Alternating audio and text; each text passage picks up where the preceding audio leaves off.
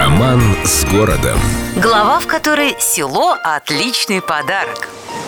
Впервые об этом прекрасном месте упомянули новгородские песцы в дремучем 1499 году. Название Ходчина знающие люди объясняют древним новгородским именем Ход. Однако не всем нравилась такая вот незатейливость, и в 18 веке некоторые особо одаренные граждане пламенно доказывали, что название происходит ни много ни мало от немецкого «дищунхайтабн» – «иметь красоту». Ну нет, красоты там, конечно, имеется очень много, но знающие люди считают, что с немецким это все-таки перебор. В общем, так и было бы Ходчина хоть красиво красивое, но село селом, однако царственные особы, начиная с Петра I, решили, что эти благословенные места – отличный подарочек близким и родным. Таким образом, сначала Гатчину преподнесли сестре царя-реформатора Наталье Алексеевне, а позже Екатерина II побаловала сюрпризом светлейшего графа Орлова, которому и принадлежит идея строительства Гатчинского дворца. Вызвав хорошо известного ему Антонио Ринальди, Орлов повелел, сделай, мол, мне здесь что-нибудь такое симпатичненькое, ну, как в Раненбауме. Нет проблем проблем, естественно, согласился Ринальди и засучил рукава. Несмотря на суровый внешний вид, дворец изнутри вышел на редкость изысканным. В общем, симпатичненько, как и заказывал.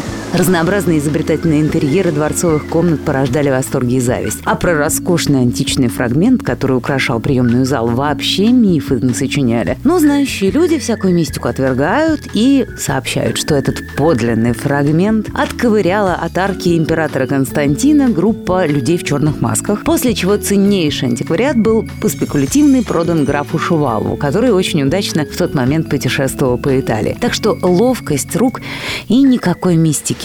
С любовью к Петербургу. Эльдо радио.